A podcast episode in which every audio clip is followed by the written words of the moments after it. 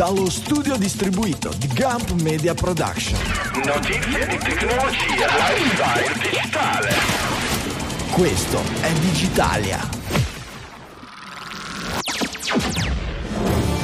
Settimana dell'8 gennaio 2024, lo streaming video sta cambiando, così come la tastiera di Windows. Succedono molte cose a casa Musk e Zuckerberg e anche commissioni AI e auto un dollaro. Questo e molto altro in scaletta per un'ora e mezza dedicata alla notizia, quella digitale, all'italiana. Dallo studio di Milano Città Studi, qui è Francesco Facconi. Da un trionfante studio cittadino di Avellino, Massimo De Santo. E da un messo studio di Milano Isola, Michele Di Maio. Buongiorno e buon anno cari, questa è Digitalia.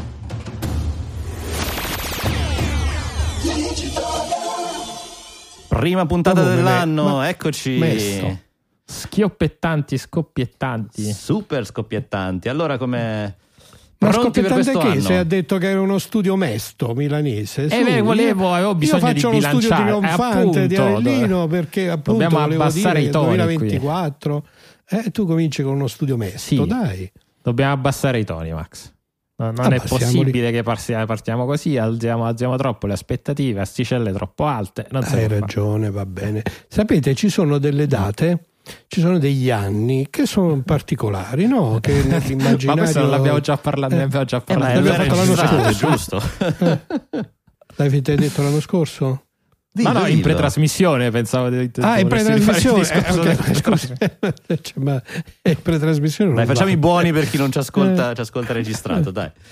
Vai. No, però io volevo dire una cosa che in pretrasmissione non ho detto perché Ok. mi, mi- mi precorri. Volevo dirti che nella mia personale sensibilità ci sono degli anni che più degli altri mi fanno, come dire, sentire proiettato nel futuro, no? in, in quello che in qualche maniera era una data che non ti aspettavi che arrivasse, Tipo che il sembrava 29 febbraio. lontanissima, eh, tipo il 2000, no? Come il fatto del 2000 Che invece era 24 con- anni fa, pensa. Che è po'. un quarto quando di eravamo secolo fa. ragazzini, no? quando ero ragazzino io, voi non eravate ancora nati. Nel 2000. Ma appunto, quando ero ragazzino io, nel 70, quando uscì 2001 di Seno Spazio, ecco, 2001 era wow, maronna. E eh, eh, beh, non so perché. Il 2024 mi fa la stessa effetti- eh, Sì? impressione, sì, mi fa sentire un po' veramente proiettato nel futuro. E quello lo dicevano anche ieri le storie tesi nella, nella canzone Caro 2000. Ah, davvero? No, Caro me la- 2000? Sì, Eh, cioè che appunto ci sentirla. sono sempre, ok, sei bello 2000, ma poi eh, Anche gli anni dopo. 100.000. Esatto. Allora, Allora, risentirla. a proposito di 100.000 e di anno 2000 o 2024, partiamo con eh, quello che si fa la prima puntata dell'anno, giustamente. Quella... Facciamo un po' di previsioni. Cioè, avete voglia di fare un giochetto? Ho, messo, ho, ho raccolto quelle No, ma lo facciamo sono- tutti gli anni, fa co- eh, scusa, ma da- da- scusa, sei un po' fuori linea. Tutti gli anni facciamo le previsioni Appunto, digitaliane. a- no? appunto dico, Eh. facciamo sto giochetto, abbiamo raccolto un Non po' di idee di quello che abbiamo trovato, ma vediamo i, i vostri pensieri, dai. Potrebbe essere però un'idea per il famoso speciale del 29 febbraio andare a riprendere la prima puntata dell'anno degli anni precedenti e andare a vedere Eh, è una le, buona idea perché le effettivamente vero. baggianate. Peraltro È non come è chi- vero scusami, ma vai mai a leggere azzeccata una, eh. Questa è la stessa io, cosa. io e Paolo Fox eh, sono sull'OnlyFan di Paolo Fox proprio.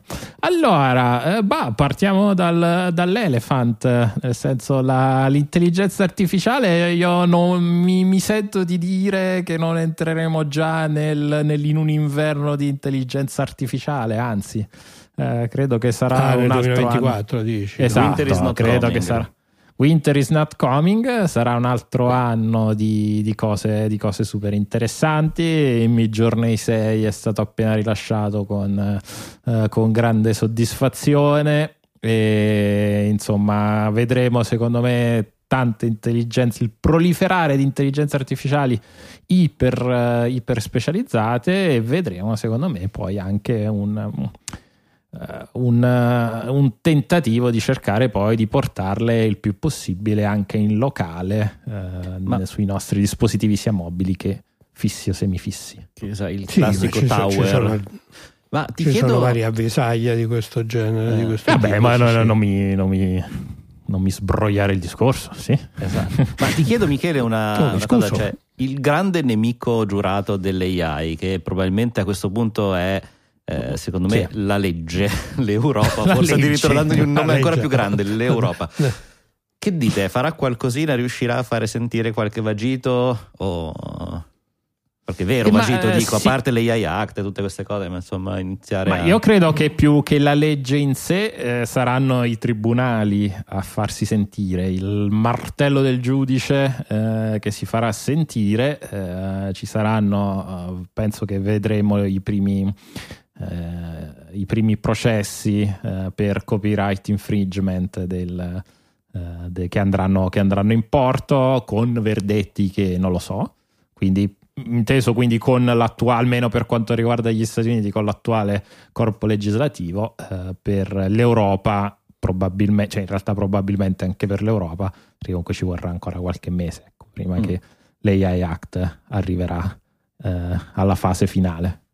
Sì, però quello che dice è giusto perché comunque il, um, eh, come dire, il 2024 pot- potrà essere l'anno in cui eh, proprio grazie al fatto che ci sta una ricaduta ormai abbastanza concreta no? in un- tutta una serie di applicazioni, di dispositivi, sono annunciate tutte queste eh, novità in termini appunto dell'integrazione di queste tecnologie di cui abbiamo visto l'esplosione l'anno scorso all'interno di invece strumenti di utilizzo comune, eh, proprio per questo probabilmente è anche il momento in cui certe cose arriveranno alla prova dei fatti e inevitabilmente daranno lavoro agli avvocati. Ok, diciamo bene, lo vedremo. Se... Cioè la nostra previsione quindi è sicuramente non è un inverno dell'intelligenza artificiale, anzi sarà probabilmente una, Fa caldo. piena, una piena fioritura. Sì, sì, sì, sì. Nello stesso tempo è il momento in cui Sentiremo battere cosa i viene un martelletti. po' alla prova dei fatti, sì. Beh, poi le elezioni americane no, 2024 secondo me sono una di quelle situazioni nelle quali i nuovi, questi strumenti, tutto, questo- tutto il discorso della generazione di fake news utilizzando generative AI e così via, in Eh, qualche esatto. maniera sarà, Il- sarà sotto i riflettori in maniera molto forte. No? Bravissimo, il- secondo me il grande tema, uno dei grandi temi, oltre a quello delle AI di cui parleremo quest'anno, è proprio le elezioni americane e in generale le elezioni, perché ce ne sono tante quest'anno, ma non Mm. perché diventiamo un podcast politico, eh, ma perché più che negli anni passati se io vedo veramente un gran casino a livello dei social media. Eh, con questa rinascita dei movimenti su alt-right, su, su Twitter, eh, grandi licenziamenti Sì, sì. sui team di, di moderazione e contemporaneamente le AI, i fake, fake foto, fake video, fake qualsiasi cosa, fake ologrammi che verranno veramente creati come uno dopo l'altro. E parleremo tanto di quello che sarà successo, starà per succedere, perché secondo me Ma Sì, voi sì, la vedete come una cosa, come dire, rilevante, nel senso, ok, ci saranno, sì, ci saranno, ma non lo so, io continuo a vederli come marginali, nel senso che eh, rispetto a quattro anni fa, eh, se parliamo del singolo video deepfake, eh, quattro anni fa comunque c'erano delle tecnologie simili, magari non ottime come quelle di oggi, ma comunque c'era già qualche, più che qualche avvisaglia, c'era- c'erano già alcuni di questi strumenti. E vero. considera- considerando, come dire, il premio che è il, eh, lo spostare un'elezione importante come l'elezione americana, come dire, se queste attività eh, sare- sarebbero così ehm, fossero così rilevanti ecco secondo me lo avremmo già visto quattro, quattro anni fa. Io onestamente non lo vedo come uno sposta sposta voti o sp- sposta eh, Io opinione pubblica Non vedo i video deepfake necessariamente, eh, eh, fanno parte di un armamentario che è quello del poter generare tantissimi contenuti, quindi io vedo più che altro un ritorno stile Cambridge Analytica, cioè non di Cambridge Analytica, ma qualcosa di simile, cioè un tentativo di influenzare eh, particolari nicchie, perché poi di fatto era quello, non era influenzare le masse, influenzare delle nicchie in modo tale che le masse poi convergessero verso altre direzioni. Eh, soprattutto penso che verrà sempre di più creata una, eh, uno spostamento verso l'estremità, che poi è quello che fanno i cosiddetti rabbit hole, quindi i meccanismi dei social network che permettono di addentrarsi sempre di più all'interno di quelli che sono i propri pensieri, quindi se uno inizia ad avere un pensiero in una certa direzione politica, quel pensiero poi sappiamo come funziona, viene eh, esacerbato, l'uso dell'AI, l'uso del, e il non uso di sistemi di, valida, di moderazione, che sono i due temi secondo me principali, vedremo. Sì, se, non, non, so se avete letto l'articolo che avevo condiviso di Free Press che fa questa analisi.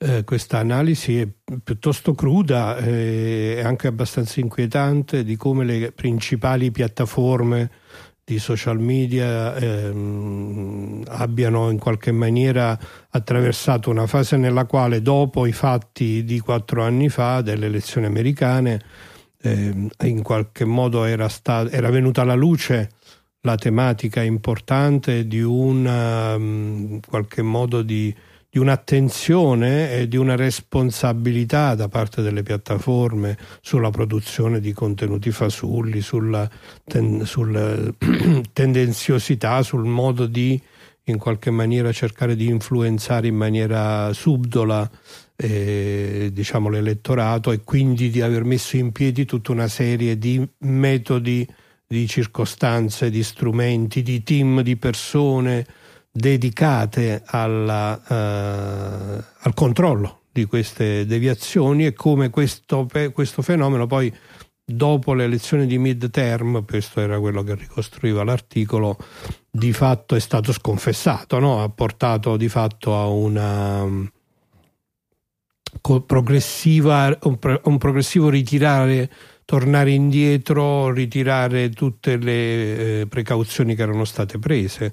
Uh-huh. Quindi in questo senso l'idea che oggi siamo meno eh, protetti di quanto non siamo stati in questi quattro anni, in vista delle nuove elezioni c'è stata come una sorta di regressione e c'era un'analisi molto dettagliata di come le politiche di protezione da parte dell'appunto tutte le politiche di controllo, di moderazione dei contenuti, di controllo della eh, non proliferazione dell'hating e così via delle varie piattaforme siano state di volta in volta depotenziate o sconfessate e non ultimo il licenziamento di tante persone mm-hmm. che lavoravano nei cosiddetti team etici e la loro sostituzione con strumenti automatici a loro volta basati appunto sull'intelligenza artificiale che ovviamente non funzionano come dovrebbero.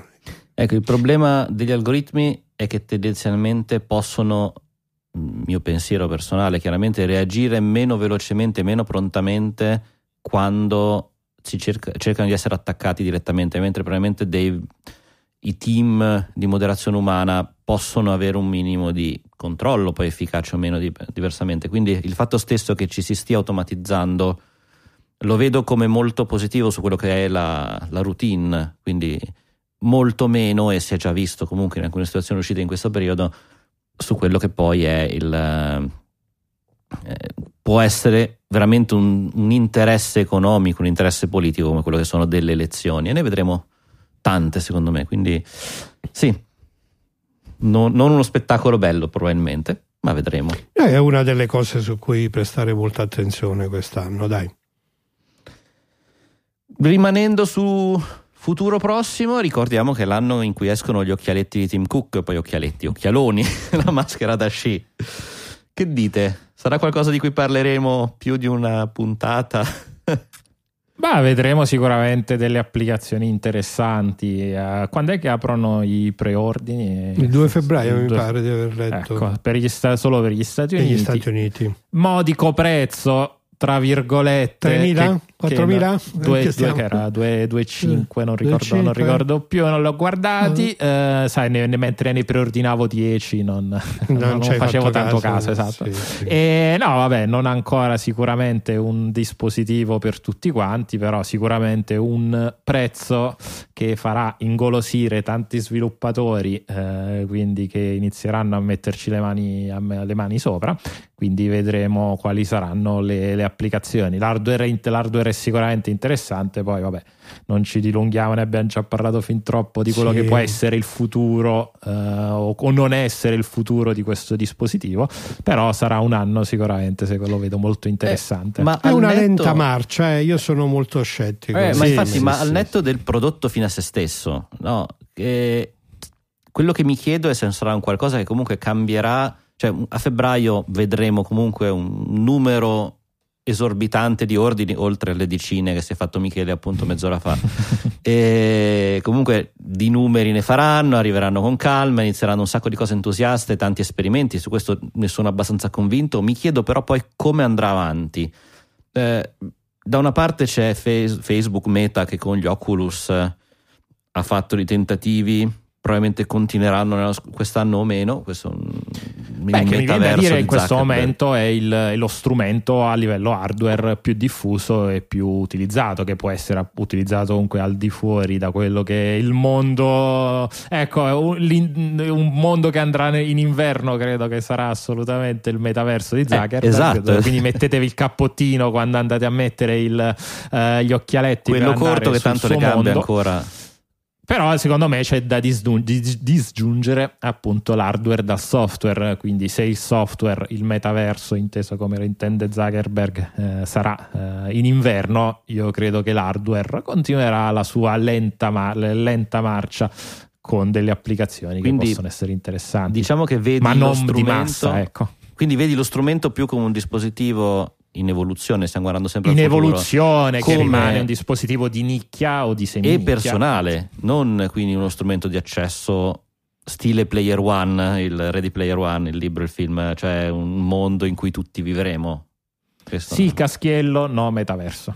Ok, sì, caschiello, no metaverso. Mm. Eh, Microsoft ha detto no caschiello perché hanno dismesso. Vir- ha detto sì, ha detto no, no caschiello. caschiello. ma soprattutto eh, ha lasciato a casa poi tutti quelli che si occupavano di ehm, AR perché poi vi ricordate la, la, sfida era tra il VR, la realtà virtuale di Zuckerberg e qualcun altro e invece la realtà aumentata degli HoloLens, soprattutto in, in ottica business, ecco, hanno deciso probabilmente di fare un bonifico in più a OpenAI e di lasciare lasciare a casa un po' di persone che si occupavano di sviluppare la parte di augmented reality, che effettivamente poi anche credo anche più complicata. Perché è così evidente che appunto quello che è successo l'anno scorso con eh, la generative AI è, è stato veramente dirompente perché tutto sommato si integrava già da subito nel modo in cui normalmente utilizziamo l'informatica, no, era una cosa che si è integrata subito col nostro accesso alle informazioni,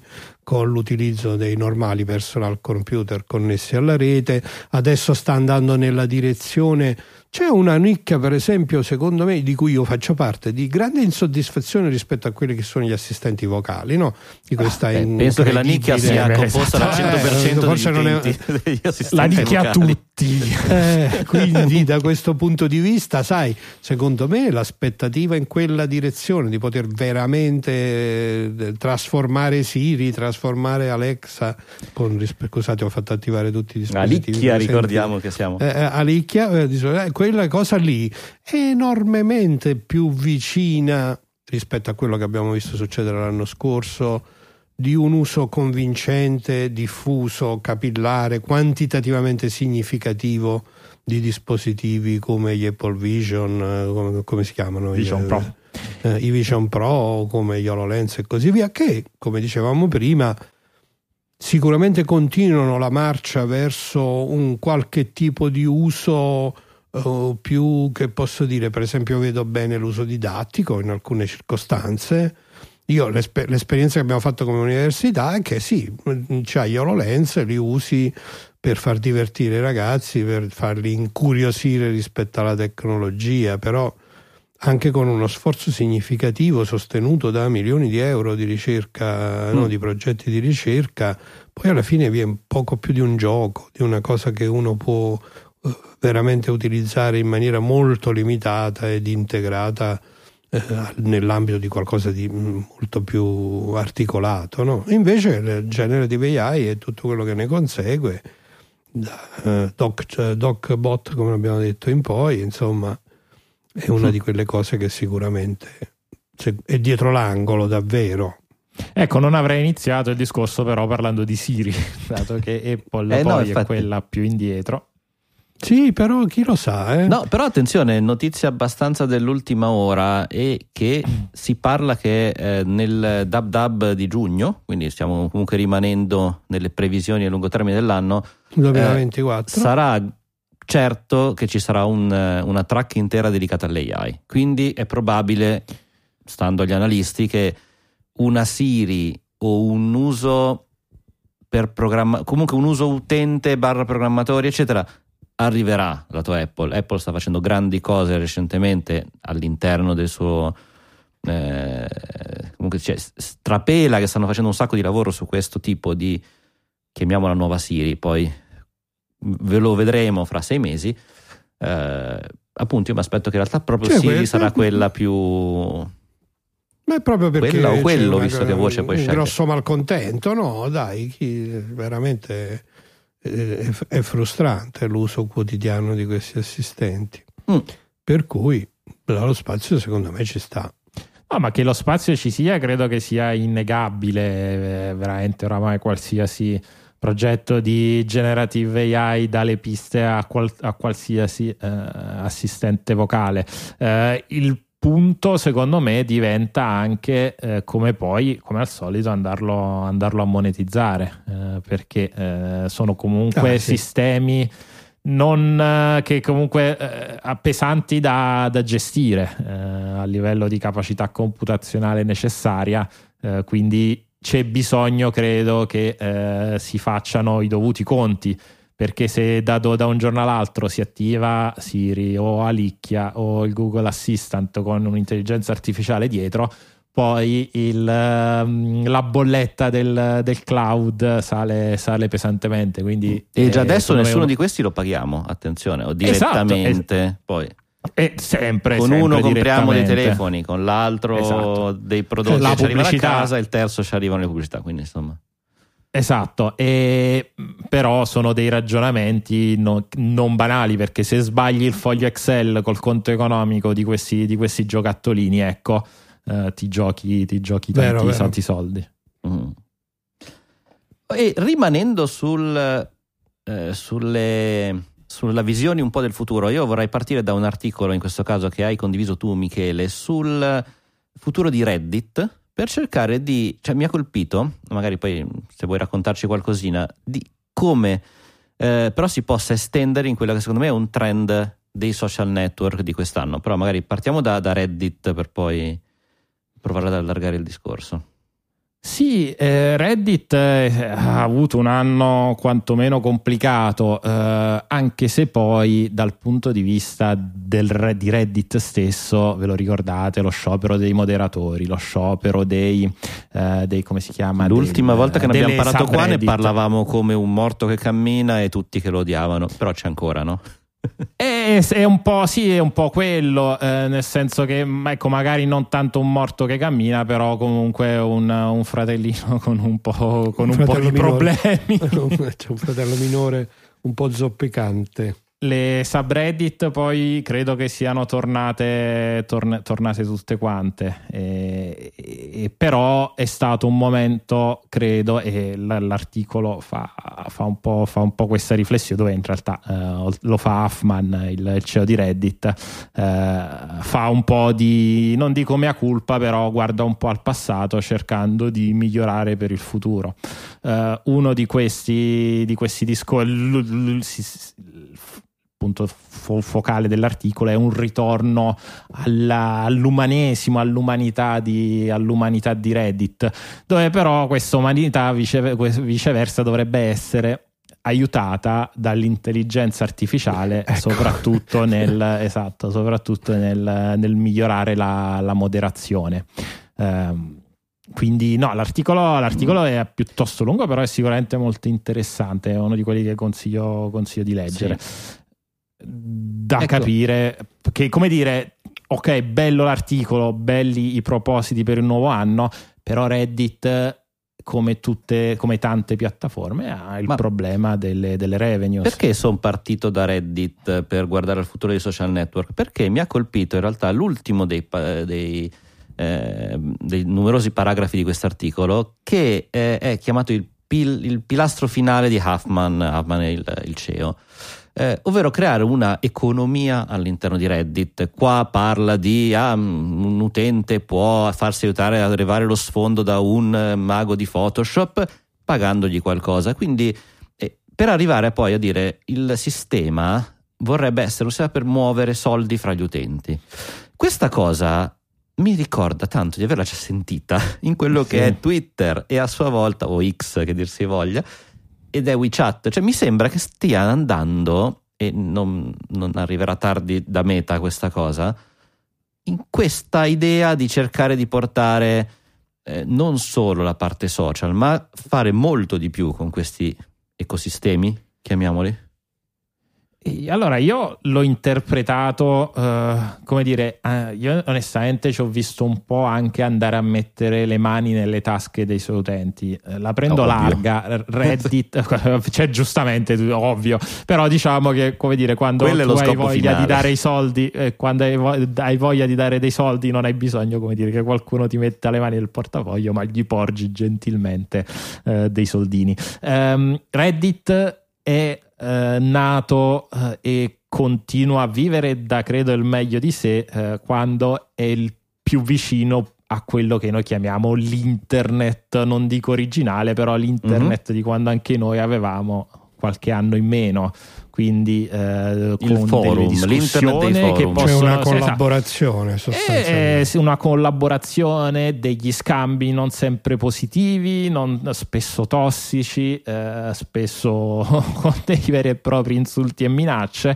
però eh, dove dà il meglio di sé appunto è quando questa, questa, queste interazioni sono, sono spontanee eh, e il fatto di andare a mettere eh, appunto andarsi a mettere tra il ci sono tante subreddit in cui appunto ci si scambia eh, come dire si incontra domanda e offerta eh, come se fosse una mini gig economy. Ecco inserire reddit eh, cointeso come azienda eh, nel rapporto queste, tra queste persone secondo me diventa per, qua, per, quanto poi possa migliorare non lo so la, il fidarsi della controparte in, uh-huh. introdurre dei, dei, meccanismi di trust re, di review dei, uh, dei, dei creatori e dei, dei compratori e dei venditori sì però Reddit non è questo e la vedo come un'introduzione molto, molto forzata. Non è questo come non era questo Twitter, continuo a usare il nome vecchio perché in questo caso è il nome vecchio giusto, quello giusto, e, però è una direzione in cui appunto secondo me pro potrebbero provare a muoversi. Non vorrei che fosse l'effetto storie, che una volta fatto su Snapchat poi arriva un po' dappertutto, no? il cercare di mettere un wallet, il conto lo scambio di soldi, un marketplace. Eh, però Twitter vuole spostarsi nel mondo reale. Uh, quindi essere uh, il mezzo di, di, comunicazione come un po' vuole essere anche Whatsapp di, nell'idea di Zuckerberg ecco questa è una cosa di cui sentiremo tantissimo parlare il, il discorso del Whatsapp for Business uh-huh. e secondo me lui vuole inserirsi più in quella direzione quindi tu vai a fare, vai a fare la spesa e non lo so, eh, paghi utilizzando X, accumuli punti fedeltà eh, su X, parli con il venditore su X e così via. Ma eh, questo esperimento è riuscito in Cina, no?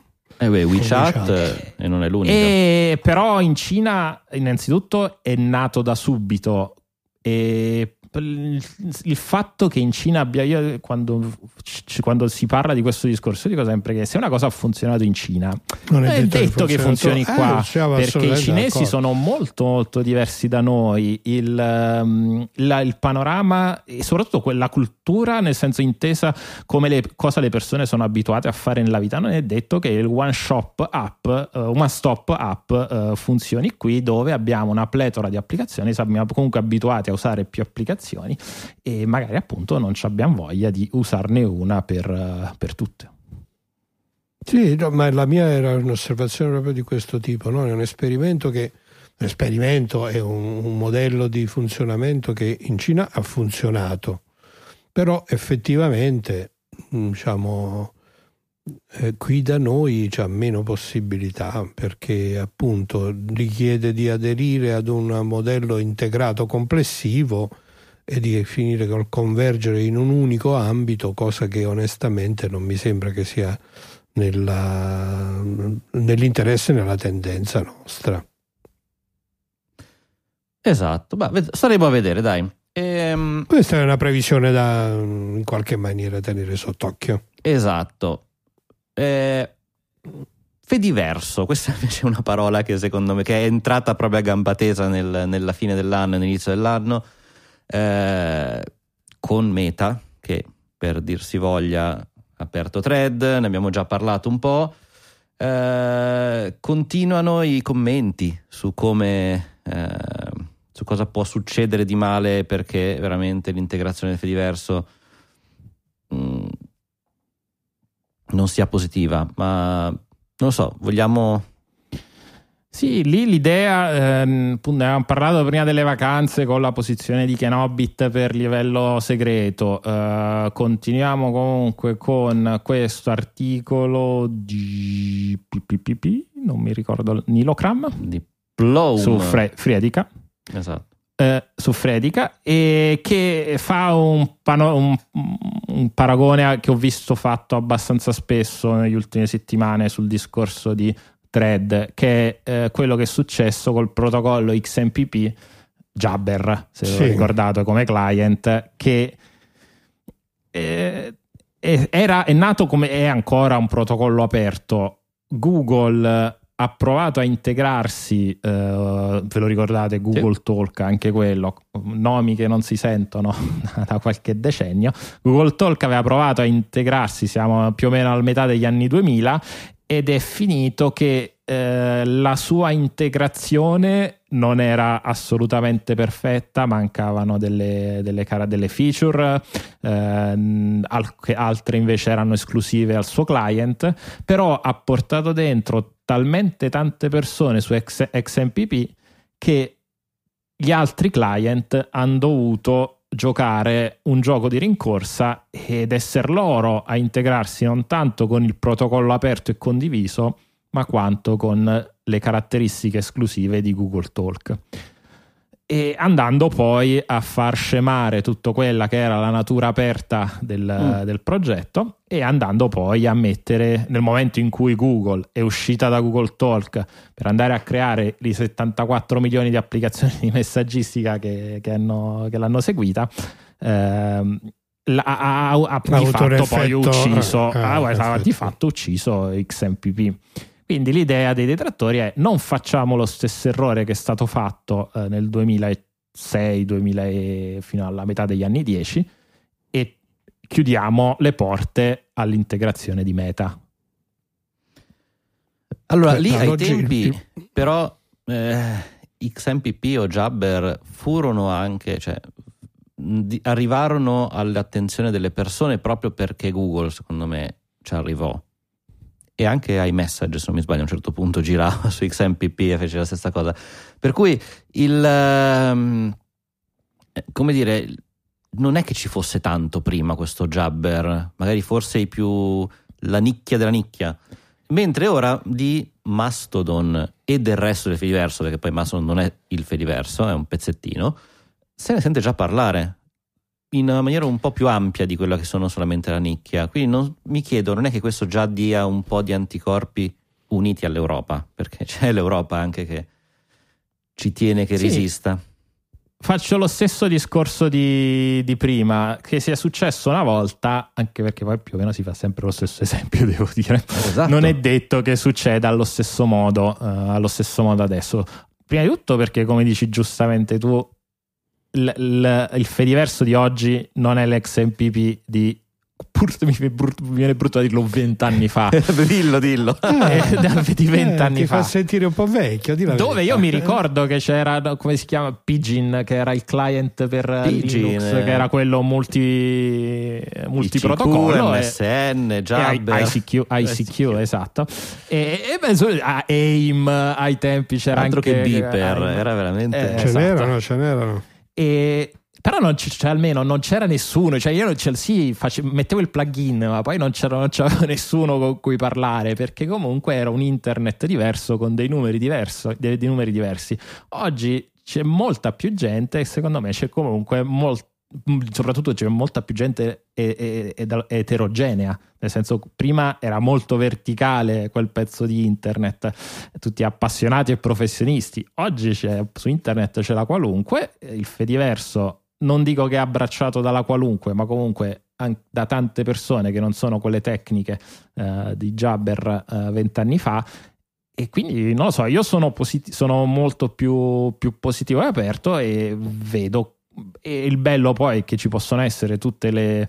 cioè, c'è il, il mondo, eh, come è strutturato il mondo del Fediverso, può essere aperto a tutte le posizioni, quindi ci saranno le istanze chiuse, le istanze medie come eh, Mastodon 1 che le ha messo soltanto lo metterà solo in um, silenziato e poi ci saranno quelle che avranno una, un'integrazione al 100%, però credo che il resto del Fediverso può vivere da solo anche senza thread, thread può vivere da solo senza il Fediverso e tutti e due possono convivere in, in maniera I numeri integrata. di thread come sono andati? Sono poi hanno corrisposto eh. in qualche maniera alle aspettative? Eh, vallo a capire. Allora, eravamo rimasti che eh, thread è stato prima lanciato negli Stati Uniti, uh-huh. Botto assurdo e calo e subito. Poi, e, e calo subito. Eh in Europa mi aspetto che succederà qualcosa di, di, di simile. Oramai sono Alla tre fine... settimane, quattro settimane che è stato lanciato, c'è stato comunque un botto. Iscriviti per tenere il tuo handle. Metti dei eh. post, se lo fai per lavoro, metti dei post anche lì e poi. Esatto. Vabbè. Okay. Io, io, ho fatto tre post su thread e poi sono tornato sul, su, su Mastodon. Mol, tre più di me, wow, fantastico. Però e soprattutto due in più di Blue Sky ne ho fatti. e, Beh, comunque è una reazione alla, alla involuzione di X, no? Alla fine. Poi, questo, sì, ma non sarà il nuovo Twitter, diverso. secondo me. Esatto, no, sì, è una cosa diversa perché il mondo che oggi c'è dentro è una cosa diversa ed è una cosa nuova, eh, nel senso che non, è la, non, è, ehm, non, sono le persone che avevi su Twitter, su Twitter ti ricordate che si diceva, ah, le persone con cui eh, vo- vo- avrei voluto essere a scuola. No, eh, non lo so, io non sono riuscito a trovare lo stesso tipo di, di, per, di, di persone.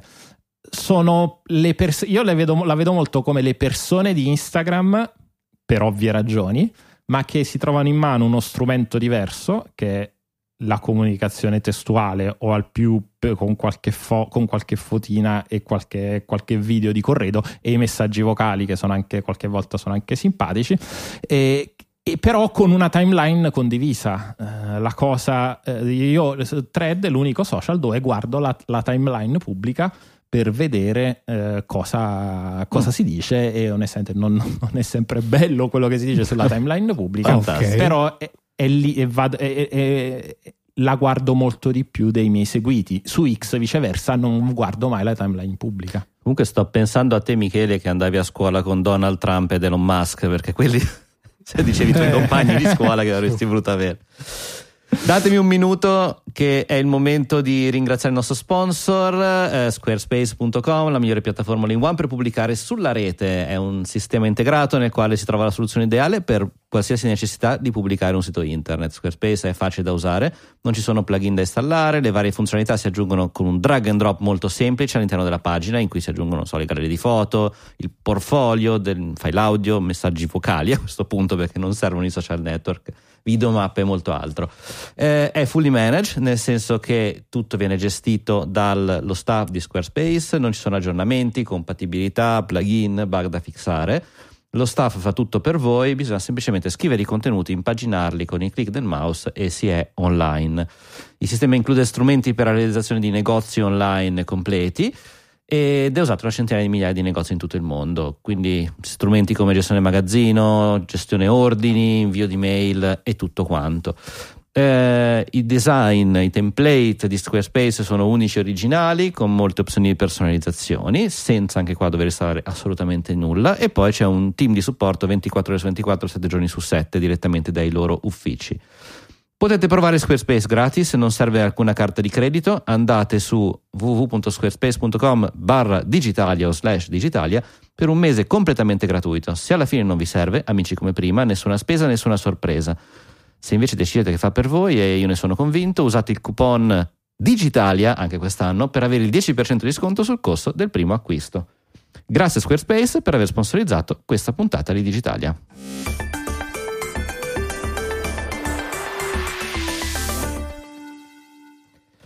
Che succede nello streaming? Questo è interessante. Che, che- che non tutti fanno soldi. Questo l'avevamo previsto. No, è, effettivamente. Hanno fatto i conti? Eh, però vedere Hanno guardato Disney, l'Excel? onest- esatto, hanno guardato, hanno guardato l'Excel, L'Excel- sbagliato. E però vedere Disney che perde mh, emorragicamente tutti questi soldi, Paramount, Warner Bros. ce lo potevamo aspettare. Eh, però ecco, vedere Disney dalla parte di chi perde eh, non, era, non era una previsione facile. Solo Netflix sta facendo sta facendo soldi, eh, anche se poi con dei cambiamenti, perché poi Netflix l'anno scorso ha rilasciato eh, molti meno contenuti Mm. eh, autoprodotti rispetto all'anno, Allora, all'anno precedente. Si sta parlando che l'Excel sbagliato per i rivali di, di Netflix è pari a 5 miliardi di dollari, quindi è un bel po' di zeri che hanno sbagliato. E Ma ehm, era una conseguenza, preve- a parte la previsione su Disney, cioè sull'individuazione del soggetto, però veramente una di quelle cose che qui su Digitalia abbiamo discusso e eh, che abbiamo in qualche maniera previsto perché dopo, come dire, appunto la- eh, l'avvento dello streaming e la leadership assoluta e incontrastata di Netflix, di Netflix, tutti hanno subdorato l'affare, ognuno giocando sull'idea del proprio eh, come dire, pacchetto di contenuti che doveva essere golosamente esclusivo e tale da giu- giustificare un numero incredibile di abbonamenti, ma poi alla fine l'Excel secondo me l'ha guardato la gente, nel senso che quando cominci a vedere cioè, che- il budget eh, di cioè, casa. io, se è il budget di casa, faccio il caso mio, anche io sono partito con Netflix, Prime, eh, Disney Plus, Paramount Plus, aiutatemi. Ah, Eh, Paramount Plus eh, beh, fatto. no, sì, ma l'ho chiuso, ma ho chiuso Paramount Plus eh, all'inizio semplicemente che ho litigato con quelli del servizio clienti perché ho cambiato carta di credito e loro non riuscivano ad aggiornarmi la carta di credito e secondo loro dovevo chiudere l'account rinunciando al, Certo. al lancio pubblicitario e aprirne uno nuovo. Eh, ok, faccio vabbè, il primo sapete passo. che c'è sta di nuovo, ok. E se cominci quindi, metti in fila tutte queste cose con gli, gli aumenti. Quest'anno ci sono stati degli aumenti Eh. in, questo, in questo cambio 2023-2024, in alcuni casi del 30%. ci sono stati aumenti No? e l'aggiunta delle pubblicità in contemporanea. Eh. Cioè Prime Video che ha Eh, prima Prime fatto Video è l'unica per ora, eh, è, eh sì, è E- l'unica però che ha eh, perché la- l'aumento grosso di Prime Video era già stato l'anno precedente. Eh, que- no? l'anno scorso ha fatto l'aumento e quest'anno aggiunge le pubblicità. Disney e Netflix eh, hanno fatto degli aumenti, puoi pagare di meno se torni indietro con la pubblicità, quindi insomma c'è anche questo tentativo Apple veramente di fare. TV pure ha aumentato, Apple lo TV. stesso, anche se devo dire che per esempio Apple TV ha, ha fatto un investimento sui contenuti, ricordate non c'era niente su Apple Certo. TV, mentre invece dobbiamo dire che alcune delle cose più interessanti del 2023 sono uscite lì, però davvero l'Excel della famiglia, cioè come lo reggo, carico così, è peggio di Sky ai bei tempi, no? che c'erano 120 euro al mese per mantenere tutto questo. Sì, Mm. ma tanto, e pa- a parte che poi c'è una questione, ok, metti che hai eh, soldi da bruciare, ma il tempo, il tempo che ci vuole per, Sì, che, che puoi perché- spendere davanti alla televisione, comunque è un tempo, è un tempo limitato. Quindi stare dietro, stare dietro a tutto è veramente complicato e a quel punto uno si fa, si fa due Sì, una, buli- una bulimia di contenuti che poi equivale Mediocri. quasi sempre anche eh, equivale Eh. quasi sempre Ma cose belle, in realtà, cose belle in realtà secondo me ne sono uscite non così tanto appunto No. da giustificare. Ad esempio, io ho fatto Cioè c'è la- ta- sto qualche cosa bella e una bulimia mediocre. Sì, sì, sì, ah, sì, sì, sì, esatto. Vabbè, ma è così, è sempre così. E quindi se io voglio vedere eh, The Curse, che adesso è una delle cose di cui si parla di, parla di più, eh, di- parla di più e credo che sia su Paramount, su Paramount Plus, hanno speso probabilmente dei bei soldi perché comunque hanno preso degli, degli attori, degli attori importanti per farlo. Io me lo sono scaricato, non è che mi faccio l'account soltanto Ops. per vedere sei puntate di The Course. Chiaramente stai Oppure ti facendo un discorso ai un fini dello show, non è vedi. la vita reale di Michele Eh. Di Maio che abita in No, no, certo, puramente generata Sì. da un'intelligenza artificiale, quello che ho appena detto. sia chiaro. No, vabbè, ma uno si abbona un mese, si vede, fa binge watching di quella cosa e poi si, subito si disabbona. Insomma, Voi avete i dati dei- degli altri italiani? Perché qua abbiamo elencato tutti i grossi americani, ma eh, sono curioso di sapere Now TV, Infinity, Chili, insomma ce ne sono tanti altri. Se- in realtà l'elenco si allunga ancora di più perché poi per vedere le cose in Italia anche quello ci vuole. Ma Infinity Beh, stava chiudendo eh, e poi è stato il Covid che l'ha salvato. Beh, ma anche, anche Cili che credo non se la sia. Poi, vabbè, Cili ha un, un modello di business diverso Sì. perché eh, è, pay, è pay to rent eh, e non è all you can eat. Poi si erano spostati nel vendere merchandising. Però la, la Giorgio Tacchia, l'amministratore delegato, è andato via l'anno scorso. Quindi non credo che sia. Se la stiano navigando in, in ottime acque. Ok, Insomma, una frammentazione a discapito della qualità e dell'interesse degli utenti che si sta traducendo in cosa? Ecco, questa. E poi di solito in queste cose finisce che si accorpano e che sopravvive qualcuno. sì, mi aspetto. Beh, le, le cose di cui si parla sono appunto o il bundle, come, come di fatto Apple, come di fatto Prime, che sono quelli che ti trovi perché hai preso qualcos'altro. Ehm, Eh, però Disney che ti vende? Ti No, vende Disney l'abbonamento però può mettersi in accordo con Eh, no, Paramount, Disney. con eccetera, per cui magari si torna al vecchio modello, dai in licenza le tue proprietà intellettuali ad altri e fai soldi così. Oppure torniamo al Netflix come unico fornitore di accesso Esatto. streaming e il catalogo You Can Eat veramente. Questo dubito, sarebbe un so- sogno del. Ma anche perché poi se, se l'alternativa è fare come Spotify, anche Spotify viceversa, che è you can eat della musica dove trovi veramente quasi di tutto, anche lì il suo foglio Excel non va benissimo. Questa è una puntata di fogli Excel. Eh, effettivamente stiamo facendo una pubblicità alla Microsoft improbabile. Beh, ma il, giro, il, il mondo è basato su, su Excel, credo. Esatto. E il, ehm, facciamo un giro per il cimitero di Google o, o- tagliamo? Che dite? Un- Un giro, un giro veloce, non so se volete fare predizioni su cosa Google taglierà l'anno prossimo, perché eh, anche quello può essere diver- un gioco divertente. Ma io ho però. perso proprio il conto delle cose che escono e che vengono immediatamente seppellite. Beh, il premio del 2023 va a Stadia, credo che Decisamente, eh, sia sì. una risposta, una risposta facile. Tra l'altro ha, 2000 compiuto un anno quasi la chiusura perché è inizio di gennaio. Eh, Ecco. 18 gennaio è stato chiuso Stadia, quindi quasi compie un anno.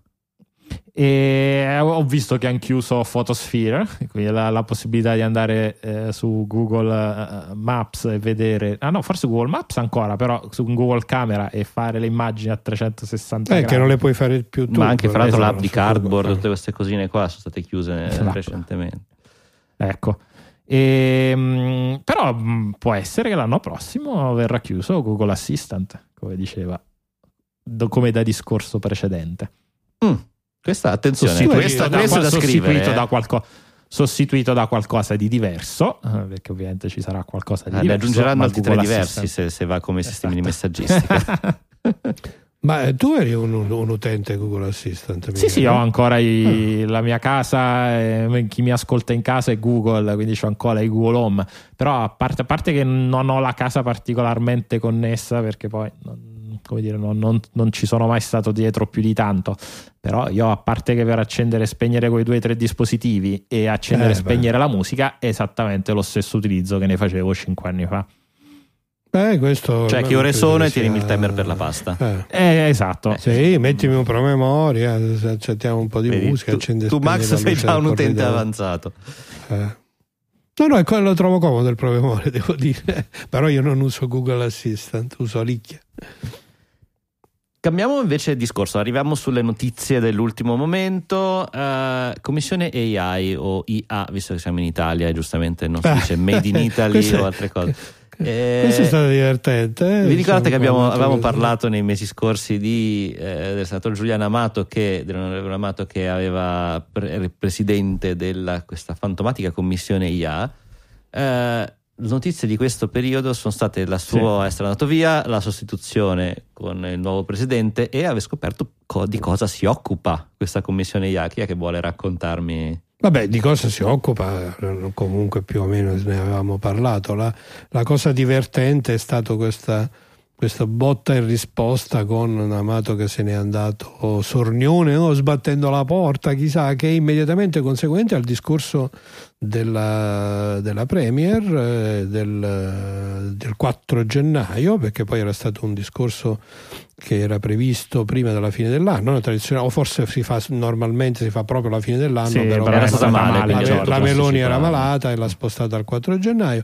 In questo discorso a un certo punto è uscita fuori questa cosa della commissione algoritmi o della commissione AI che dir si voglia, dove già in precedenza c'era stata una piccola crisi legata al fatto che già da era venuto fuori che la nomina di Amato non era stata concordata con la Meloni. La Meloni lo ha ribadito questo fatto che sembrava invece rientrato e il giorno dopo Amato ha detto ah, vabbè ma siccome Non mi un- volete? Eh, ha bene. detto questa è una commissione di, eh, istituita dalla Presidenza del Consiglio. Se il Presidente del Consiglio non mi vuole, eh, vuol dire che evidentemente non sono al posto giusto e se n'è andato con una battuta alla Andreotti del tipo eh, perdono qualcosa ma io ci ho guadagnato tanto, per dire che sto più tranquillo, che evidentemente ho le mie cose da fare, che da parte di un uomo di 85 anni, no, con la storia di Amato, effettivamente non si... Ha, i non ha i suoi diritti crema. a starsene tranquillo, giustamente. Sì, Dopodiché che- la, cosa è stata completata dal fatto che poi subito di nuovo sui giornali in qualche maniera eh, ha avuto un eco eh, cioè il fatto che il sostituto, cioè l'ex membro, sempre membro della commissione che è diventato presidente è un sacerdote, padre Benanti, eh, che è un gesuita, se non vado errato, non, non credo che potrebbe essere altro. eh, eh, e che mm, è notevolmente più giovane di Amato, ha 50 anni e naturalmente il fatto che sia diventato presidente della commissione un sacerdote subito su, su molti giornali ha fatto partire un'ulteriore polemica Anche se è una persona che- Sì, la- È una persona Padre Benanti ha una storia inappuntabile da questo punto di vista. Dai veramente mi sento di dire è una persona che studia proprio che- l'etica delle tecnologie da sì, sì, ma poi anni, non da, quindi- ma non da ora. No, È non da ora, in generale, è l'unico italiano membro di una commissione ONU da non so quanti La- anni. È una persona che si occupa di queste cose veramente da tanto la tanto New tempo. Artificial Intelligence Advisory Board, quindi insomma. È Bene, stata una delle cose divertenti di questa settimana, diciamo, tra Capodanno e l'Epifania. no? Vedremo cosa farà la commissione. Sì, esatto, che è un po'... cioè proprio cosa farà. Cosa farà? È Cosa interessante farà? da, sco- da scoprire. Magari, magari possiamo, ospiteremo uno speciale digitalia Allora. sul tema in questione. o sarebbe la molto commissione bello. se vuole venire su O la Digitale. commissione. la commissione. Esatto. Che Ospitiamo qua salutiamo la commissione. intera. e anche perché Eh, non mai dire mai, mai dire mai. Esatto, di AI sì, ci sono tante cose che possono succedere, tante cose neanche divertenti. È girato questo, eh, questo giro di, soprattutto su Twitter, eh, poi eh, rimbalzato su parecchi giornali, di questo utente che è riuscito a comprarsi un'automobile per un dollaro. che non l'ha comprata Ma poi, non l'ha poi- comprata, dai, cioè, su. è riuscito a far dire all'intelligenza artificiale il chatbot di Chevrolet eh, dell'assistenza cliente di Chevrolet che gli avrebbe venduto una macchina a un dollaro dopo aver visto sotto che era mosso da ChatGPT ha scritto due o tre prompt ed è riuscito a fargli dire che era una- un accordo legalmente eh, binding eh, impegnativo per l'azienda eh, però siccome le- come Ma non dire, è i chat, esatto, i chatbot non possono vendere e decidere i prezzi, non è vero. Quindi no. No, non è, non è vero. una dimostrazione ma- che l'intelligenza umana, diciamo, da questo punto di vista, batte quella artificiale. Mm. Esatto, Cosa, sì, Franz? anche perché poi da lì hanno, come si dice, si sono divertiti a cercare un sacco di altri modi, poi questo bot eh, a un stato certo punto l'hanno un po' castrato, cioè hanno levato questa L'hanno possibilità moderato. e sono riusciti comunque a farglielo dire. Cioè, la verità è che stiamo vivendo in un momento in cui il provare a, a creare questi tipi di bot eh, ci farà vedere un sacco di cosine divertenti di questo tipo. Eh, perché è poi... quello che dicevamo all'inizio, che questo è l'anno in cui queste cose saranno messe alla prova nel mondo reale questo è un esempio di quello che può capitare. eh. Esatto. E ehm, Possiamo fare una controprova, possiamo provare a mettere su un bot che fa, facciamo, quotiamo in borsa digitalia, Mm. mettiamo un bot che fa salire il valore delle azioni, non lo so, mm, se- Creando se- fake se news. cosa creativa. Eh sì, Cioè. cioè, vediamo. l'inside trading sfida. AI, questo può essere qualche- il futuro. Ehm, invece, Mich- Michele, Sempre condiviso, AI? ci hai condiviso un bel pezzo sulla fotografia. Vuoi... Sì, è un, è un pezzo molto interessante con un sacco di spunti interessanti che arriva dal New York Times. Eh, sono andati a parlare con un po' di fotografi, eh, andando proprio a chiedergli: ma insomma, che ne pensi del, della, dell'AI in gene- dai. generativa applicata alla fo- se vogliamo dice- dire applicata, forse non è il termine corretto, alla fotografia. E eh, se ne vengono fuori un po' di, un po' di riflessioni, di riflessioni interessanti. C'è chi, ad esempio, la, eh, la, eh, compara eh, con quello che succede che è successo con il passaggio dalla fotografia analogica alla fotografia digitale. Un po' con lo stesso eh, strapparsi, strapparsi i capelli da parte di alcuni, di alcuni esponenti del settore. Però fanno anche delle, delle riflessioni molto molto oh, belle su cos'è la fotografia eh, perché poi eh, la fotografia che di per sé aveva ucciso già di suo eh, l'arte intesa come eh, gli dipinti Eh, com'è che si possono chiamare l'arte? non lo so L'arte Va bene. figurativa. La- La l'arte, figura- è arte figurativa ok l'arte, Sì, sì, sì, la- l'arte figurativa. l'arte, figurati- l'arte figurativa eh, che però si è ritrasformata, quindi dall'essere una reinterpre- una, eh, una- un, un rispecchiare la realtà è diventata qualcosa che rispecchiava invece degli stati, de- rappresentava degli stati, degli stati d'animo. La fotografia ha preso poi il possesso di quel, di quel tipo di, di quel tipo di arte, però poi anche la fotografia non è eh, rispe- necessariamente rispecchiare la realtà, la fotografia può essere anche, anche quella un'interpretazione della realtà cosa che può essere eh, stesso tipo di parallelismo che può essere fatto poi per l'intelligenza artificiale generativa che messa in mano a degli, a degli artisti può far uscire qualcosa di diverso sia rispetto all'arte fotografica che all'arte figurativa. È uno strumento creativo in qualche misura, no? Sì, Questi, sì, a- assolutamente. questi, generatori di immagine che abbiamo sperimentato, che sono diventati anche parte di digitale, no? alla fine le copertine del, di digitali da- da- dall'avvento di Midjourney e da lì e così via sono questo, sono un atto creativo che ruota intorno a un'idea che viene fuori in trasmissione.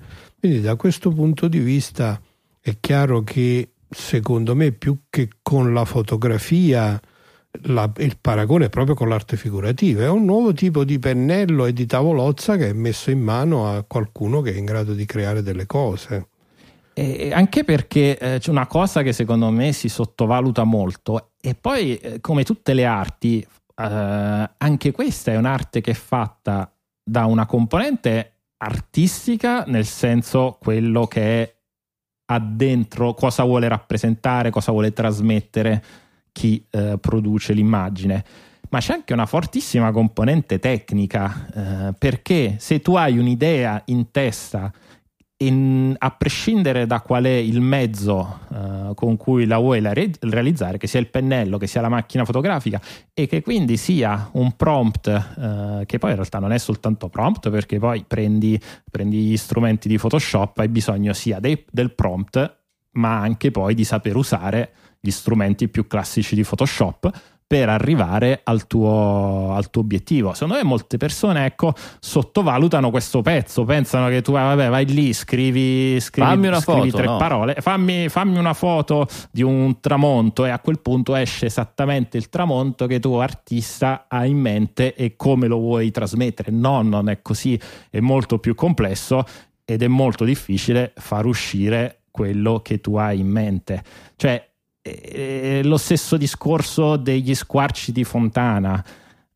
Quelli che vanno davanti a uno squarcio di fontana e dicono vabbè, ma questo lo facevo io. No, perché lo squarcio di fontana, oltre a essere un concetto e, e oltre a essere fatto da fontana, è anche tecnica che è stata, ehm, che è stata elaborata dal, dall'artista. Quindi è, è molto più complesso di quello che sembra l'arte che sia quella generativa di cui vedre, ne vedremo di, di, ogni, che poi in realtà anche l'arte degli ultimi, degli ultimi decenni. Sai che per un attimo mi ho avuto questa visione di questa fontana tagliata a metà, questo squarcio. La fontana, fontana squarciata. La fontana squarciata. Esatto, dalla già in pasta a giorni. Mamma mia, effettivamente ho avuto quest'attimo di sbandamento esatto. che non ho realizzato. Vabbè.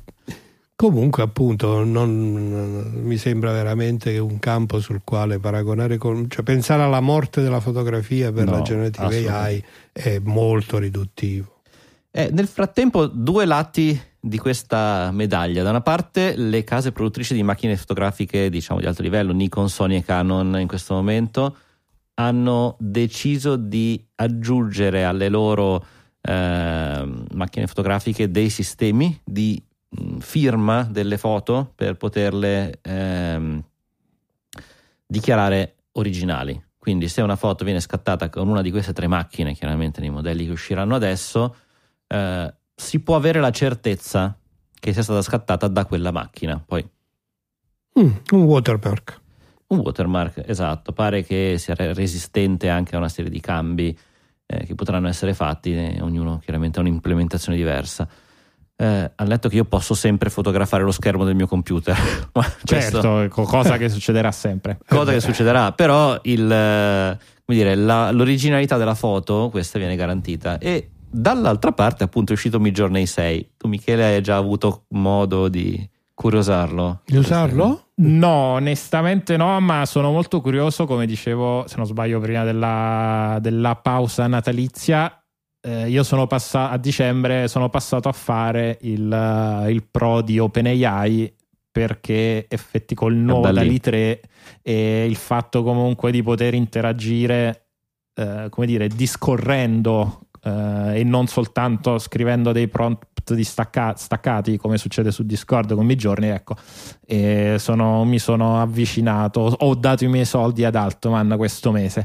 Però adesso un po' per quelli che sono i limiti di Dalì, perché Dalì ti permette di fare molto, ma molto meno fine tuning rispetto a Midjourney, eh, perché su Midjourney tu puoi scegliere tutta una serie di parametri che su OpenAI al massimo puoi provare a descrivere.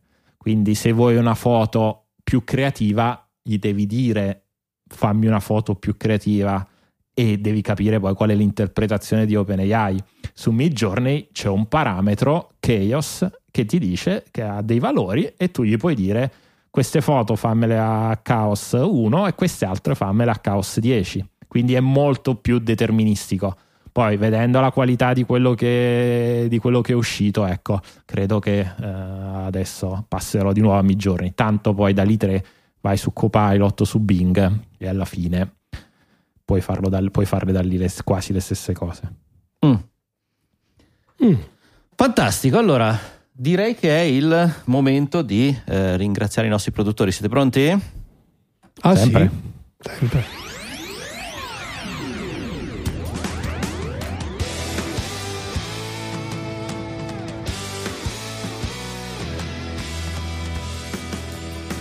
Produttori esecutivi ormai lo sapete, sono 15 anni che ve lo diciamo, lo ricordiamo per chi fosse arrivato adesso, è il nostro modello di business di sussistenza. Noi facciamo Digitalia gratuitamente, lo distribuiamo gratuitamente, ma è un lavoro che facciamo tutti i lunedì, appunto da un sacco di tempo, da 705 puntate e quindi vi chiediamo di eh, darci una retribuzione, un obolo ognuno decide quando, quanto, l'entità eccetera. Si può fare in un sacco di modi, PayPal, Satispay, Bitcoin, bonifico, valigette per i prof, eh, il value for value tramite le applicazioni di newpodcastapps.com e così via.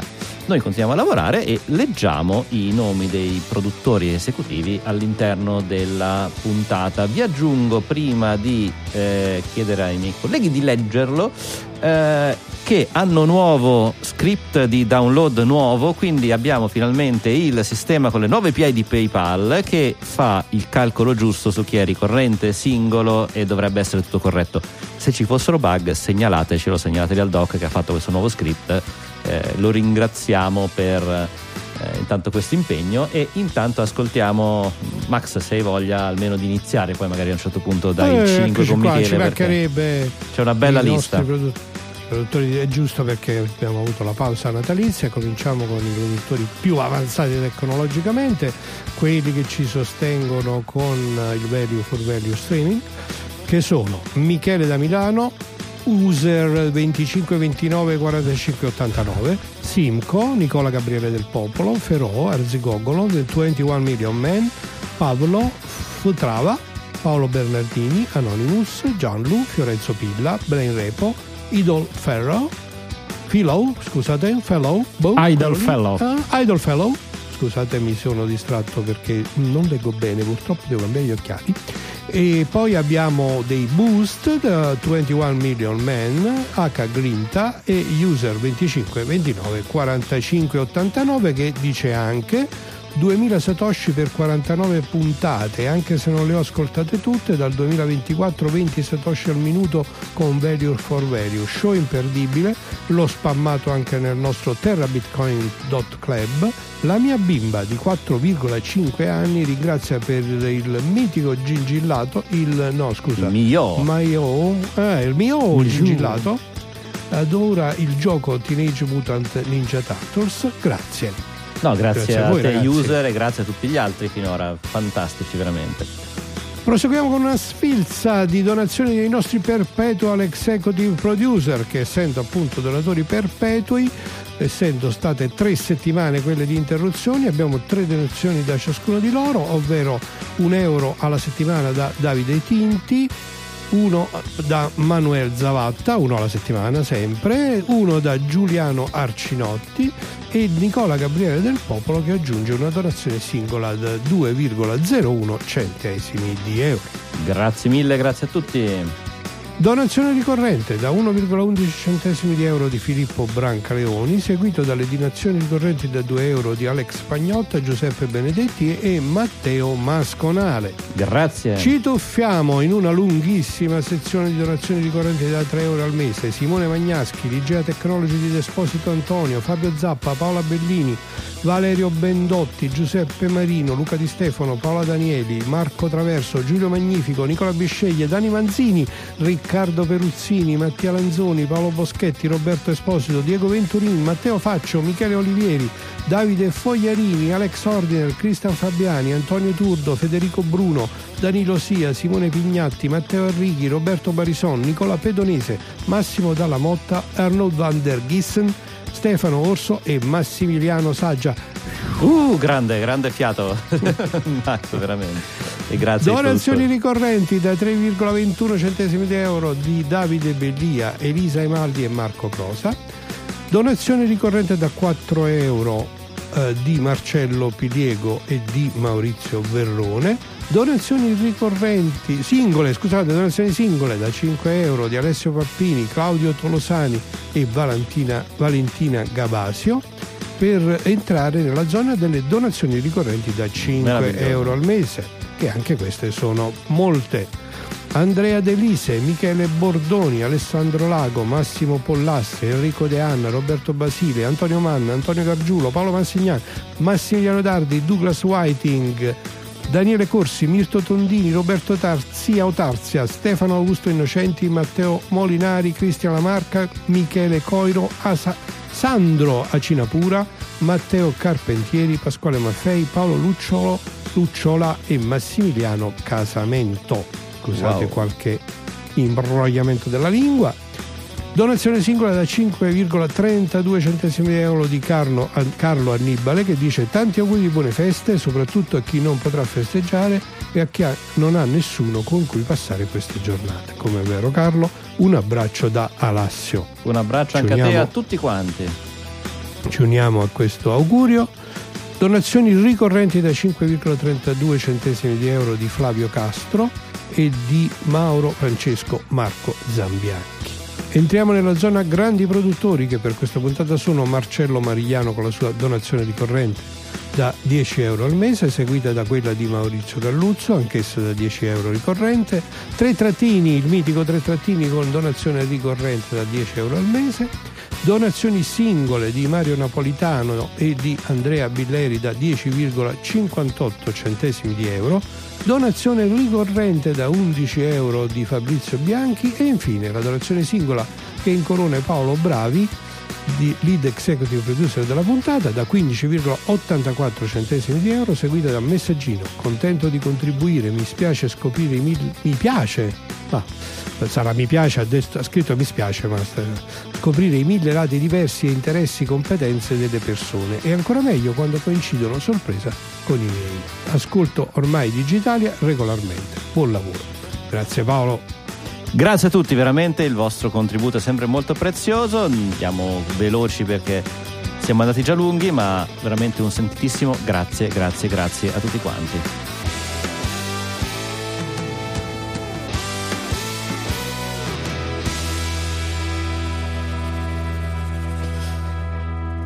Tante cose sono successe a casa Musk. Chi è che vuole raccontarci un po'? C'è una Eh, colonna piena, vedi? Vai, io me vedi lo tu un po'. risparmierei un po' a Elon. eh, Beh, molto, velo- verità, molto veloce, sì, molto, sì, molto sì. veloce. Allora, Elon si fa le droghe.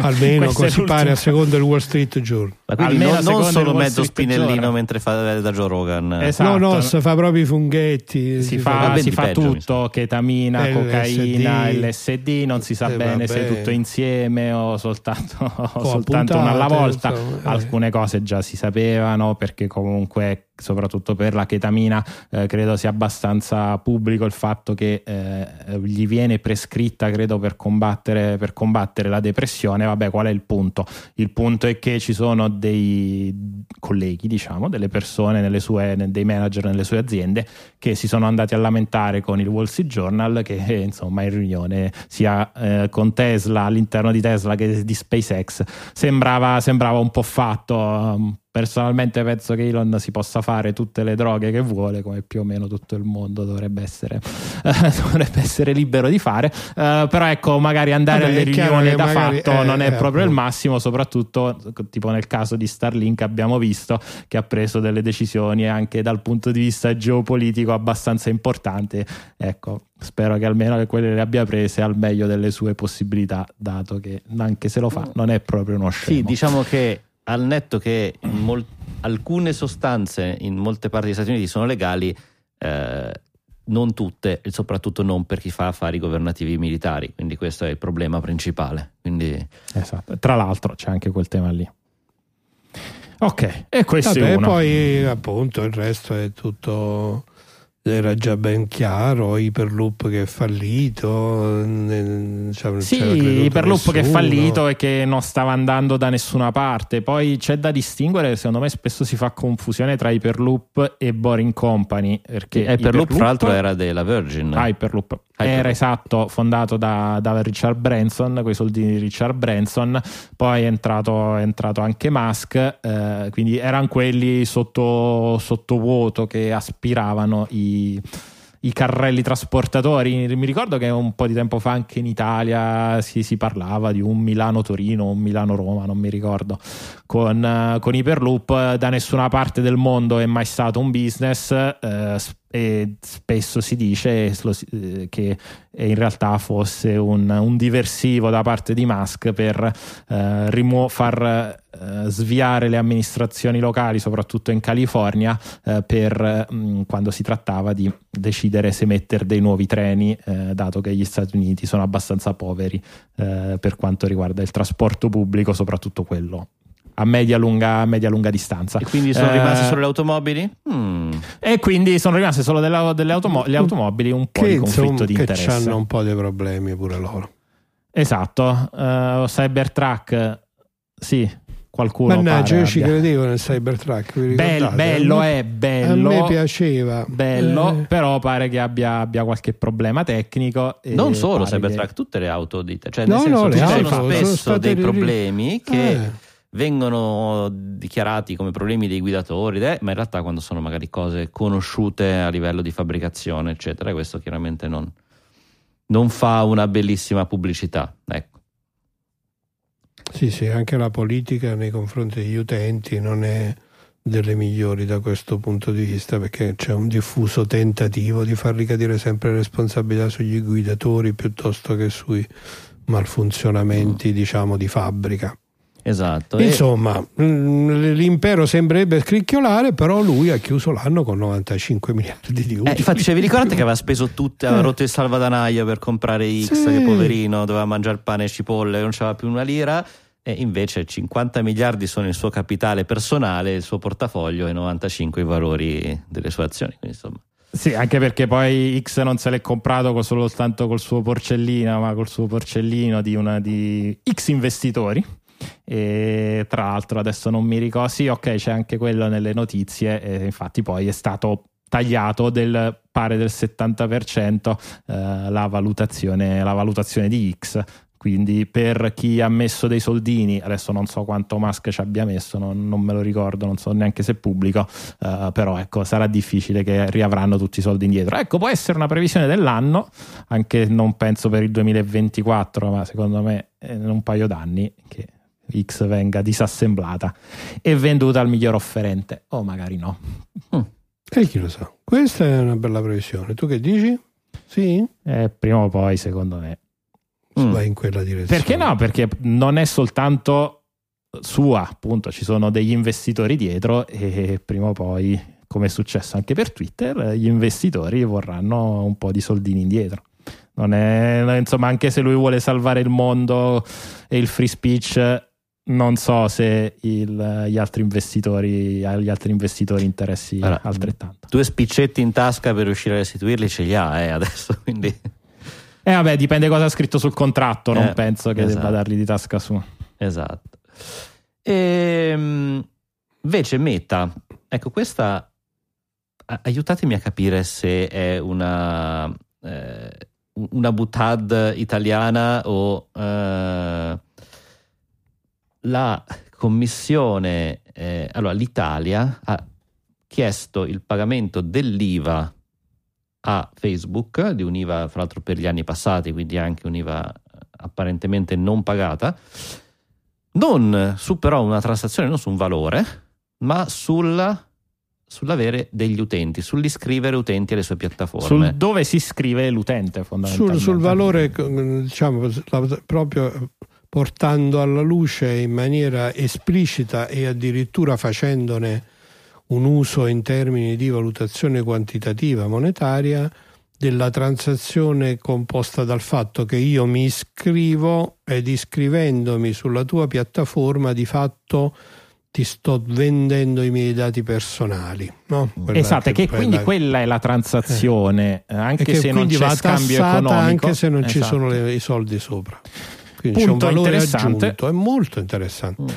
Non ci dimentichiamo che Al Capone l'hanno beccato col fisco, questa è la Guardia di Finanza. quindi- Eh, ma questi col eh, fisco sono molto eh, bravi, eh. Mm. eh, sì. Allora, la cosa interessante è che il, ehm, allora, l'Italia ha cercato di porre questa multa e per dare valore ha chiesto alla Commissione europea sull'IVA, la VATS Euros eh, Commission, VAT. Mm? VAT. VAT, non VAT. Vabbè, Value VAT. Vedi. Ehm, e essendo che l'IVA o la VAT, come dice giustamente il nostro economo, è un qualcosa di europeo, dovesse eh, passare la, la- la multa italiana e quindi diciamo avere un ok si può andare da parte della Commissione europea, tutti gli stati dovrebbero agire allo stesso modo. Quindi sarebbe un, un bel colpo, cioè non tanto perché la multa italiana sono 870 milioni di euro, è importante, non è chiaramente, non penso che cambia l'Italia la, eh, la finanziaria. Eh, due soldi. Eh beh, sì, no, beh, no. Eh, Spiccetti si che aiutano sempre, assolutamente sì, non, non si buttano mai via. Eh, però ecco, potrebbe essere veramente che un, un tentativo. eh, non- vo- voglio capire se. Cioè, Io come, trovo molto, in- molto interessante la cosa in sé. Eh, cioè, qual è la base? Cioè, se esiste veramente una base legale, ci luce- sarà. Perché, Ah, chi lo sa? Questa è, questa è veramente una bella domanda. perché appunto Sì, finora eh. la- l'imposta è sempre stata su una transazione economica, cioè tu paghi e su quello ci aggiungi. Non lo so, io non- forse Michele ne sa di più, non- io non sono esperto in tal senso. Se questo Vero. concetto di valore aggiunto eh, appunto può essere introdotto e poi la domanda è ovviamente che viene immediatamente è come l'hanno quantificato poi. Cioè che valore viene dato alla transazione per poterci aggiungere il- l'IVA, appunto, il valore aggiunto. Comunque sicuramente è una ulteriore dimostrazione del fatto che c'è crescente, mh, questo crescente contatto tra questo mondo che è stato per qualche tempo chiuso in una bolla di protezione, sicuramente per le politiche americane, ma poi condivise a livello del mondo occidentale, e invece adesso diciamo il fatto che si cominciano a fare i conti con, eh, con le istituzioni, eh, con tutti hanno capito che è il momento di provare a mettere un po' un freno e mettere un po' le mani sugli utili che queste aziende fanno. Eh sì. Fanno gola, fanno gola. Vedremo, sono, queste sono battaglie, Mm, battaglie che si giocheranno in tribunale. Si sicuramente. giocheranno in tribunale, interpretazione di leggi che non erano state pensate per questi scopi, eh, per queste applicazioni. Quindi vedremo, però un applauso alla Guardia di Finanza per aver Dai, pensato. una volta Sì, no, no, Una volta tanto invece. Una volta tanto sono andati a beccare qualcuno, insomma. Il pesce grosso. Esattamente. Fantastico, fantastico. Delle altre notizie su Meta praticamente abbiamo abbastanza eh, accennato, probabilmente nella fase iniziale, non so se c'è qualche cosa che vogliamo aggiungere o passiamo oltre.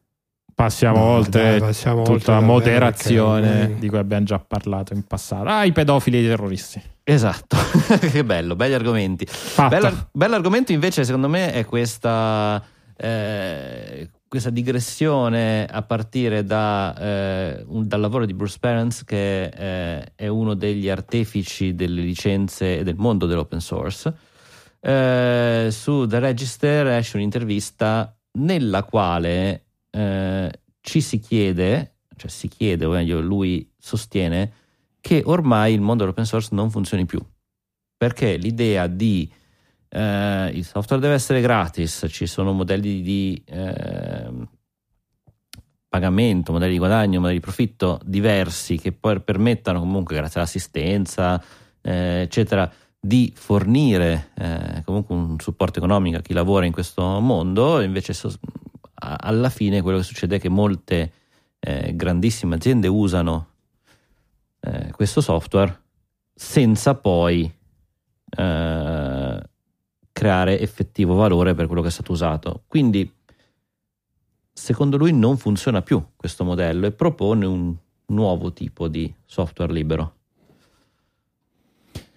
Questa la lascio a voi, ragazzi. Questa è una discussione secondo me che meriterebbe una puntata intera, dai, quindi non è che ce la possiamo lavorare, lavorare qui in due battute, se non osservando che effettivamente la, la- eh, la- la riflessione, direi, senza entrare nel merito, semplicemente la constatazione del dire guarda, sono passati 30 anni da quando certi tipi, certi modelli di eh, funzionamento del sistema delle licenze, del sistema dei contratti legati col software sono stati introdotti e forse è il momento di ripensarli, questo io sono profondamente d'accordo. Poi è così articolata, così complessa questa discussione sull'open source, su questi eh, su, questi, su queste osservazioni appunto del, del fatto che non ritorna l'investimento, che viene sfruttato l'investimento. L'esempio che lui fa è, è IBM che di fatto si è comprata, eh, si è comprata Linux, comunque nella versione business, queste cose qui. E quindi chiaramente mh, diciamo, è, è- è- interessante e va dibattuto per bene. Sì, eh, lo, lo definisce post-open eh, come se fosse appunto un nuovo modo che mantiene il buono dell'open source, però cercando di creare fondamentalmente un certo tipo di remunerazione, un certo tipo di valore, perché poi il fair, il valore corretto. Eh, da questo punto di vista non è l'unica eh, sua cosa, io consiglio a tutti di dare una lettura su The Register. Sì. Eh, perché secondo me, anche vista il tipo di persona, ne sentiremo ancora parlare. Sarà una discussione che si muoverà all'interno del perlomeno di quel tipo di mondo. Se non abbiamo grandi altre notizie, io eh, approfitterei della Ma ci puntata. abbiamo tutto l'anno davanti, dai. eh, esatto, e passerei invece ai di- primi gingilli del 2024. Che ne dite? Che Vai. responsabilità, i primi gingilli del 2024, vai! Signore e signori, i gingilli del giorno. I gingilli del giorno sono i regali dei digitaliani per i digitaliani. Ogni fine puntata selezioniamo hardware, software, libri, letteratura, qualsiasi cosa che abbia una qualche attinenza con il mondo digitaliano, che abbia colpito la nostra curiosità, stravolto la nostra esistenza o qualsiasi sfumatura nel mezzo. Iniziamo con Michele, vai. Allora, eh, se nelle vacanze di Natale avete finito di giocare tutta la libreria del vostro Miju Plus, Mini Plus, eh, quindi tutti i giochi del Game Boy, e Che vacanze di Natale lunghe che hai avuto. molto Ammazza, molto lunghe. oh. Magari siete, siete andati in giro per lo spazio-tempo e avete giocato a tutti i giochi di tutte le piattaforme, eh, magari non avete guardato la eh, piattaforma disponibile sull'Onion OS che è quello dei porting, dei, dei port, nel senso non stiamo parlando più di emulatori ma di giochi che girano nativamente sul dispositivo. Tra questi eh, ovviamente c'è Doom, eh, no- non poteva essere altrimenti, eh, però tra i port più interessanti e meno scontati c'è il primo Diablo eh, e Diablo Hellfire che è eh, l'es- l'espansione anche se poi non, eh, non ufficiale eh, e niente, c'è un eh, tramite un progetto, un progetto GitHub. eh, Diablo oramai è praticamente multipiattaforma, lo potete giocare su qualsiasi dispositivo, compreso lo smartphone. Quindi, se non avete il Migio Plus, potete passare allo smartphone utilizzando lo stesso, lo stesso progetto. L'unica cosa che vi servono i file delle, delle risorse, eh, quindi i livelli, il, eh, le grafiche, quelle vanno trovati Dai vostri dischetti originali. Dai vostri dischetti originali oppure su GOG, Good Old, Games, eh, dove c'è l'unica versione attualmente da- legale e dal vero funzionante di Diablo su piattaforma Windows, non so se anche sulle altre, ma credo solo Windows, dove costa una decina di euro, eh, spesso è in, è in promozione, oppure puntini puntini, questa la lascio sfumata. Eh, Facciamo prima, se and- vi andate a cliccare il, eh, il link nelle note dell'episodio, trovate GitHub, è molto semplice da installare, e ci sono poi le istruzioni per il Miju Plus e poi ci sono tanti altri giochi che non sto qui a citare, quindi c'è ancora da divertirsi su questo piccolo dispositivo malefico. Fantastico, grazie mille Michele. Eh, Max, Eccoci qua, allora, eh, non- tutti quelli che non hanno eh, consumato tutte le proprie energie giocando ai giochi di cui parlava Michele, magari hanno ancora lo spazio per fruire di qualche contenuto.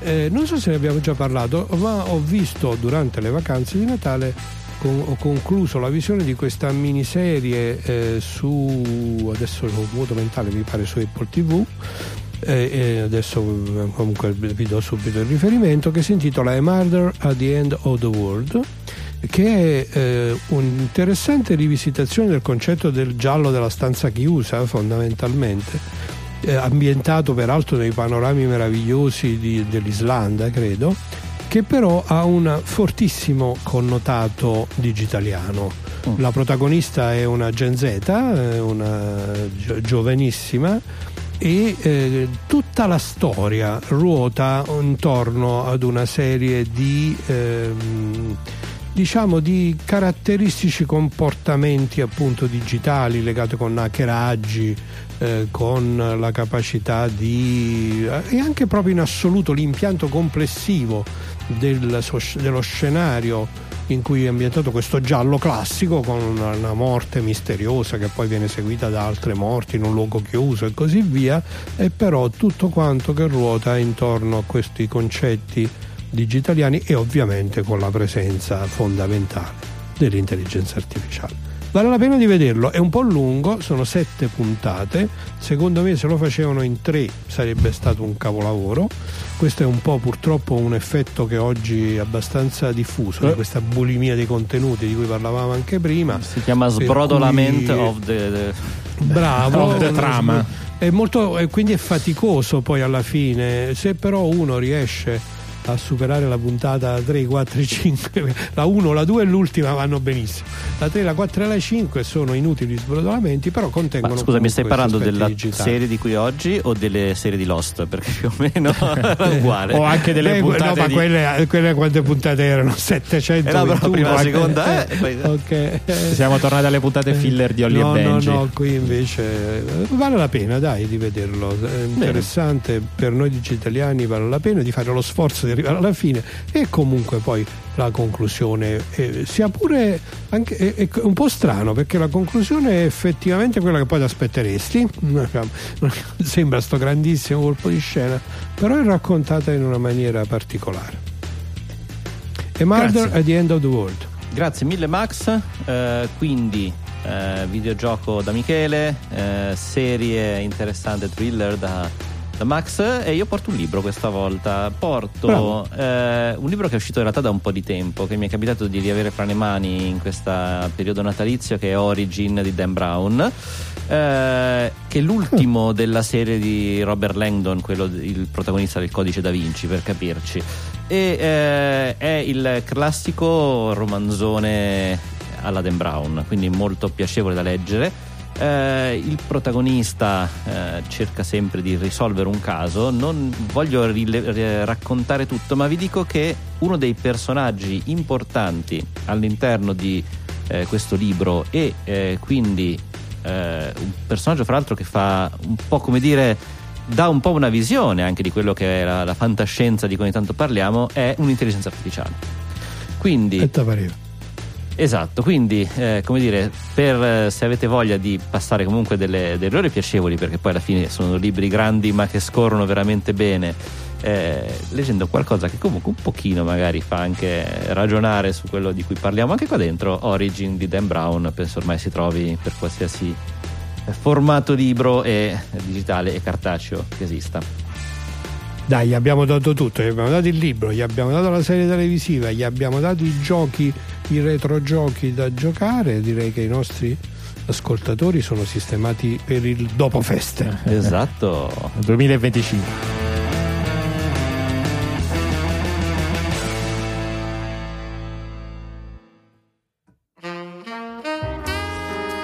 E dopo i gingilli siamo arrivati alla fine, quindi fine della- di questa puntata standard, la prima puntata standard del 2024, standard anche se poi manca il doc, ma chissà, forse torna la prossima settimana, lo scopriremo. Ehm, che cosa vi dobbiamo dire di importante? Nulla, anche quest'anno ci fa piacere se ci lasciate delle recensioni in giro, Eh, se ne parlate ai vostri amici, se ci portate nuovi amici qua ad ascoltare, ditegli che vi mandate voi, così almeno eh, sanno, Sappiamo chi ringraziare. sappiamo che ringraziare. Per il resto, buon anno. Eh, penso che l'8 di gennaio vada ancora, sia ancora legale dirlo, e quindi E fate Sì. entrare a Scanio. l'8 e di fate gennaio. entrare a Scagno l'8 di gennaio, mi raccomando.